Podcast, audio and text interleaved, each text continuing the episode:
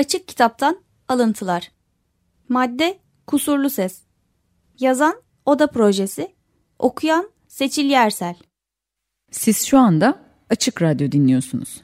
Yani kusursuz sesi dinliyorsunuz aslında. Oda projesi ise kusurlu ses üzerine düşünür. Peki nedir bu kusurlu ses? Dediğimizde oda projesi kusurlu sesi şöyle anlatır.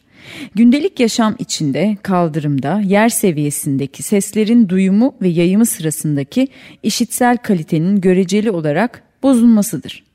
Kulağa yüzlerce filtre içinden geçerek bozularak giren ses ve ağızdan dolaysızca çıkan sokaktaki her türlü müdahaleye açık olan kusurlu ses yani yaşayan sestir. Radyonun ideal sesi olarak tanımlanan şey ise bir tür temsildir, ölüdür. Kusurlu ses canlı ve içtendir. İdeal ses ve kusurlu sesin ulaştıkları gövdede yarattıkları çınlama çok farklıdır.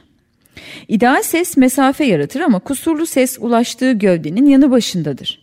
Kulaktan giren seslerin aklımıza düşünceler kadar yakın olduğunu varsayarsak yakın mesafeden işittiğimiz kusurlu ses düşünmenin bir parçası oluverir. Kusurlu ses, gündelik ses ise o zaman radyonun sesini nasıl tarif edebiliriz?